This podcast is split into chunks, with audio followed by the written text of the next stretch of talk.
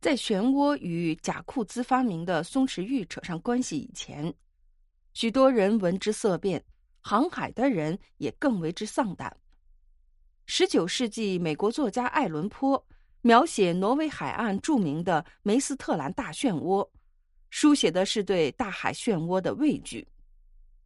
一道光洁的平面，黑如梅玉的水墙，不断的飞快旋转，摇摆起伏。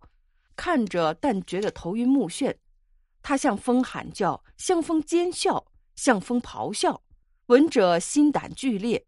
即使是震慑天地的尼亚加拉大瀑布，最汹涌狂暴时，也从未向天发出过如此凄烈的呼嚎。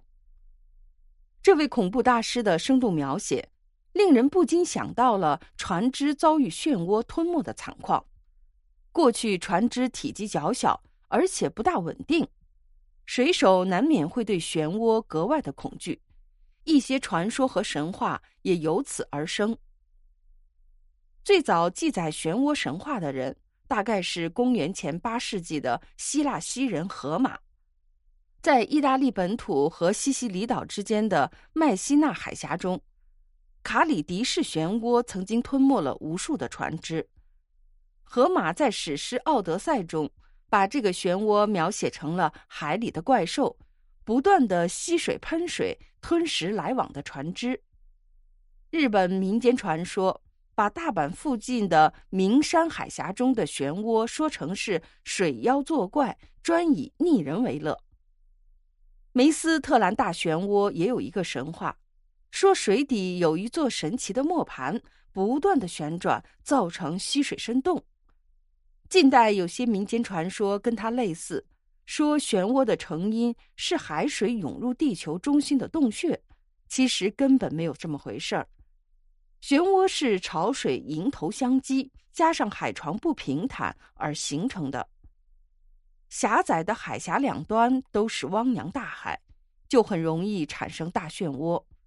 若是两边的潮水不在同一时刻涨落，水位差就可能高达两米。于是，海水从海峡两端面对面的涌来，好像河流里汹涌澎湃的急流。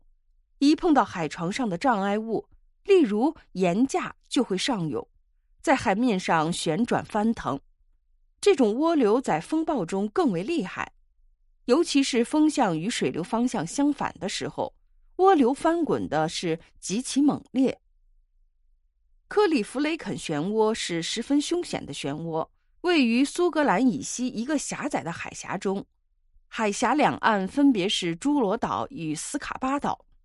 英国海军出版的《苏格兰西岸航行指南》中就郑重地提出警告：在此处航行有时极其危险，不熟悉情况者绝不可尝试。就算识途老马，有时也会遇上麻烦。一九五一年。格拉斯哥的一位工程师与三个朋友从侏罗岛驶往苏格兰本土，差点送了命。离岸不远时，他们的机动游艇“杜威里德号”有一个水泵坏了，于是关掉了引擎，抢修水泵。不料游艇竟飘进了侏罗岛与斯卡巴岛间的漩涡中，四人慌忙的乘救生艇逃生，费九牛二虎之力才划到了平静的水面。杜威里德号可就没有那么幸运，在克里夫雷肯漩涡中消失的无影无踪，只留下一个小木桶在海面上漂浮。尽管漩涡的成因已是人所熟知，但是迄今也没有找到对付漩涡的方法。